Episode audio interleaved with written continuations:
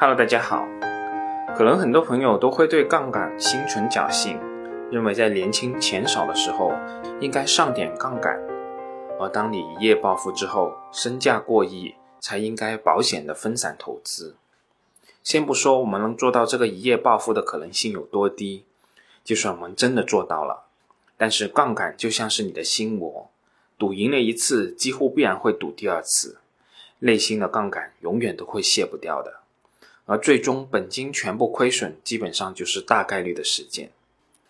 这是一篇关于美国散户自述，我是怎么在罗宾汉上被割韭菜的文章。写的怎么样，我们不做评论。但如果有一天我们因为一时的盈利迷失了、狂了，我们还可以拿出这样一面照妖镜来，照出我们心中的恶魔，让我们来回归理性。最后促成我写下这篇文章的。正是游戏驿站的故事。虽然媒体将这描绘成法国大革命一般的史诗，散户已经让对冲基金瑟瑟发抖了，但是我从一开始就不相信。虽然一些散户赚到了钱，一些对冲基金也赔了钱，但归根到底，对冲基金行业还是可以承受他们受到的任何损失，最终过回自己舒服的日子，依然居于社会的顶层。然而，在另外一边，成千上万的散户最终将失掉自己全部的本金，重蹈我的覆辙。去年，一名二十七岁的美国加利福尼亚州的高中教师匿名在罗宾汉平台上赔光了自己的所有积蓄，一度想要自杀，后来从心理疾病当中痊愈。面对华尔街赌场散户风暴愈演愈烈，在游戏驿站对抗对冲基金的炒家被塑造为英雄的局面，他忍无可忍。撰文回顾了自己的经历，希望警醒后来人，让大家明白罗宾汉和华尔街赌场是如何误导散户的，破坏他们的财富，损害他们的心理健康。以下是他文章的主要内容。我是那种容易上瘾的人。小时候，我喜欢玩视频游戏，经常一玩就是十几个小时。后来，我也曾迷恋过高尔夫、自行车、厨艺，甚至是读书。一直到我遭遇了最后一个让我走上自我毁灭之路的嗜好，进入罗宾汉和华尔街赌场的世界，开始了日间交易。容易上瘾是我的性格，但我也曾经是一个审慎可靠的决策者。我大学毕业的时候就学会了如何正确的投资。人们应该通过 IRA 退休计划账户进行定期的定额投资，选择多元化的指数基金。比如标普五百指数等大盘指数基金。几年来，我一直过着简朴的生活，努力向自己的储蓄账户供款，以确保自己有一个安全的未来。我在公立学校工作，到二零二零年一月为止，六年时间下来，我已经有了相当可观的七万美元积蓄，而其中大约的四点五万都投入了先锋公司的 IRA 退休计划账户。我现在刚过了二十五岁。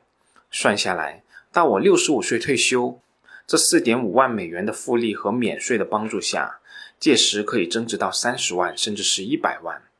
我对自己这一壮举非常自豪，攒钱已经成为了我人格的一部分。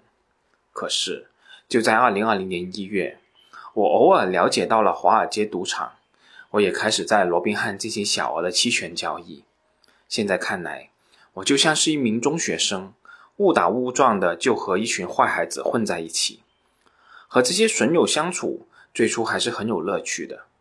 直至我最终发现自己竟然做出一系列糟糕的投资和交易决定，我开始感到羞耻和悔恨。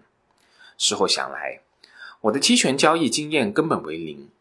罗宾汉批准我账户进行期权交易的速度实在太快了，快得惊人。在华尔街赌场这里，期权交易是家常便饭。因为只有杠杆化的交易才可能让人在短时间内发大财。我只是后来才知道，这种交易也可能让人在短期内赔光老本，尤其是那些小白。我陷进去的过程，我一路以来的想法，相信很多人看起来都不陌生。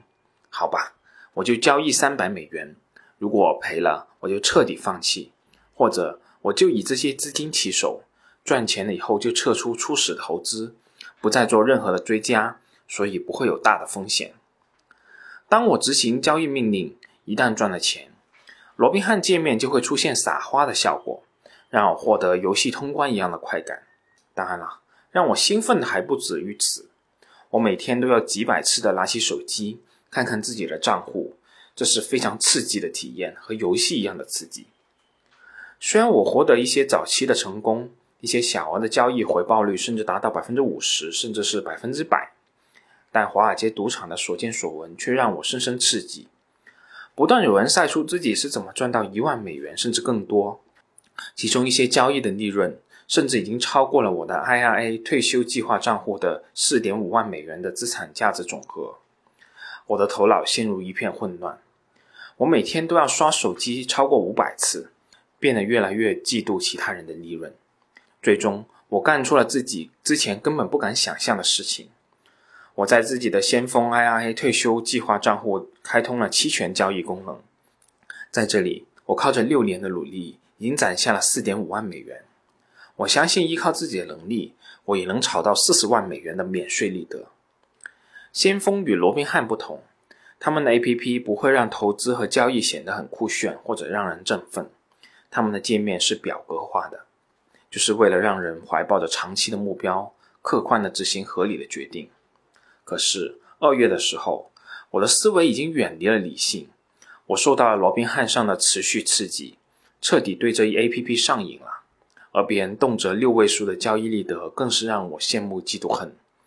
虽然我最初是在罗宾汉起手，但是和很多其他人一样，我最终还是选择了免税的 IRA 账户进行大额的交易。最初的成功让我更加信心爆棚，我相信自己也能够和那些网红一样。于是我偏离了自己曾经的计划，不断加大了自己的赌注。在二月的中下旬。听着华尔街赌场网友们的建议，我买进了针对标普五百指数等指标的看跌期权，做空大盘。我确实赚到了很大一笔钱。市场从二月下旬到三月大幅下跌，我最初买入了价值四千美元的看跌期权，后者很快增值到两万美元。对我来说，这个数字已经够让我的生活变得很大的不同了。可是，我依然在嫉妒。因为在华尔街赌场，还是有很多人赚的比我更多。贪婪、罗宾汉瘾以及华尔街赌场的力量彻底控制了我的生活。市场继续下跌，我继续疯狂的交易。我在罗宾汉和先锋的账户都加大了做空的力度，一度我百分之九十的账户净值都投入了我的做空交易。我的净财富翻了一番还多，三周里我就赚到了超过七万美元。我兴奋不已，因为突然间，我也成为了华尔街赌场的成功者之一。迅速的致富经历让我变得狂妄自大起来，开始做出一系列难以解释的行动。我对自己信心十足，觉得自己不可能犯错。我认定市场还会持续的下跌，等待我继续去收割利润。可是这一次，我失算了。短短五到七个交易日。我赚来的七万美元就全部蒸发了，因为从三月二十三日的底部，美股市场开始了强劲无比的反弹。因为最初的成功，我依然对自己满怀信心，相信自己的判断才是正确的，继续保持自己的空头仓位。我的工作因为疫情而暂停了，这使得我可以每天投入十二到十五个小时粘在手机上，粘在罗宾汉和华尔街赌场上。在确认倾向的作用下，发疯一样大量阅读对市场的看法与我一致的人的文章，以获得支持。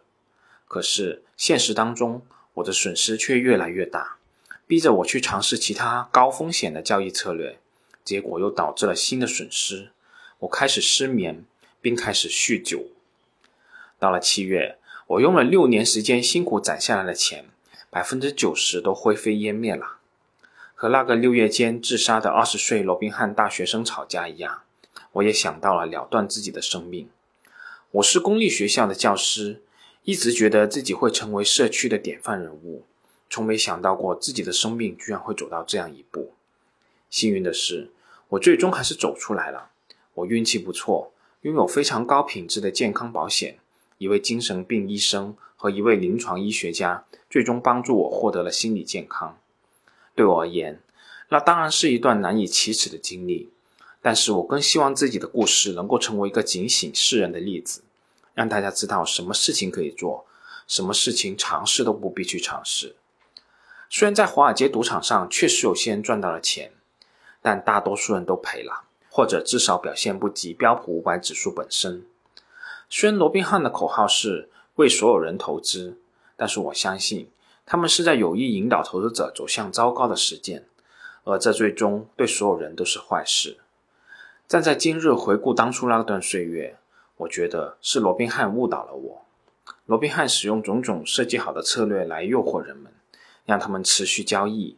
新用户会给予一个机会，免费得到一股自己选中的股票，或者三股随机发放的股票。这一界面里的价值大约是三美元到二百二十五美元之间。换言之，罗宾汉虽然号称是投资平台。但是来到这里的第一步就是带着赌博色彩的，他们还会提供类似刮刮乐彩票的股票计划，来诱惑投资者。此外，这一 A P P 界面从设计上就是为了刺激投资者的兴奋神经，糖果色、撒花、加油表情包，这些都使得罗宾汉更像是一个视频游戏，对积极交易起了怂恿的作用。遗憾的是，对于大多数人而言，积极交易都注定是一条失败之路，正如金融媒体人罗亚尔所指出的，百分之八十三到百分之九十五的积极基金管理人都未能在任何一年超越各自的基准指标，才会有消极投资者当中广泛流传的市场上的时间比时机更重要的说法。消极投资者着眼于长期，获得成功的概率要大很多。可是对于罗宾汉而言，确保人们持续的交易。频繁交易才符合他们的利益，订单流付费能够为他们创造数以亿计的利润，这也意味着用户交易越多，他们就越赚钱。我是后来才了解到这一点，这让我深感悲伤和愤怒。这时候我才明白，罗宾汉的利益和他们用户的利益恰恰是矛盾的。最后促成我写下这篇文章的，正是游戏驿站的故事。虽然媒体将此描绘成法国大革命一般的史诗，散户已经让对冲基金瑟瑟发抖了，但是我从一开始就不相信。虽然一些散户赚到了钱，一些对冲基金也赔了钱，但归根到底，对冲基金行业还是可以承受他们受到的任何损失，最终过回自己舒服的日子，依然居于社会的顶层。然而，在另外一边，成千上万的散户最终将失掉自己全部的本金。重蹈我的覆辙。现在，许多媒体甚至是一些政治家在谈论这件事件的时候，都会对华尔街赌场的交易者表示敬意，觉得他们是代表普罗大众，甚至代表那些根本没有钱去赔的人冒险与富人对抗。伴随着这些论调的甚嚣尘上，越来越多人开始投入到这个事件当中，让我无言以对。在我看来，这种金融市场的赌博行为永远不该上升到民意主流的层面，更不应该被视为一种有价值甚至是高贵的追求。